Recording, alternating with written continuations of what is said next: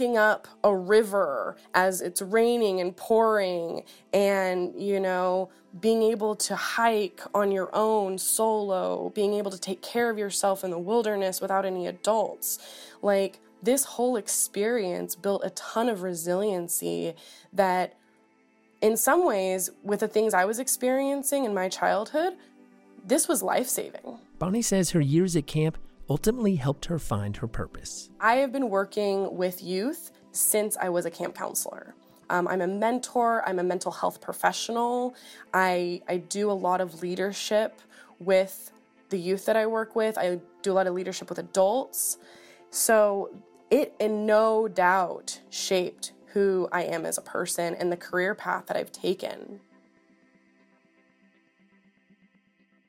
Bonnie's camp experiences may have influenced her more profoundly than the other people I spoke with for this episode.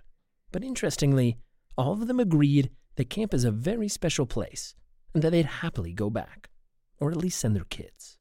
This despite the risk that they might get an insect stuck in their head. I have a 10 year old daughter, and every year that she's been able to go to camp, I've always sent her because I think it's a great place for memories, for personal growth, to try things out when your parents aren't around. Or the chance that they'd be asked to pry a giant snake off someone's hand. You know, broken bones, blood, splinters, poor sleep on my part, but all in all, I think I would be the camp nurse again. You would actually do it again, but why?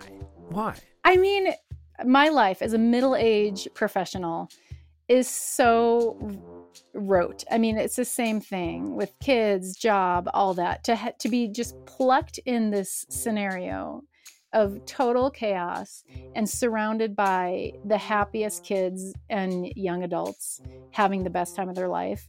It's pretty amazing. I mean, you forget about that joy as an adult. And even if they might have to help clean up grandma's ashes. With everything that happened, like, would you? I don't know if you ever have planned to have kids, but if you do, would you think you'd ever send your kids to camp?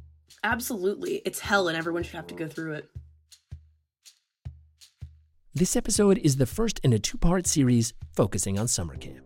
Next week, we'll be back with stories of campers going way, way out there and also taking illicit shortcuts. This episode was produced by me, Michael Roberts, with music by Robbie Carver. This episode is brought to you by Avocado Green Mattress, makers of 100% organic certified mattresses and more products, like their new meditation pillow. Visit avocadomattress.com to learn more. And to save $175 on any mattress, use the code OUTSIDE175 at checkout. That's OUTSIDE175 at checkout.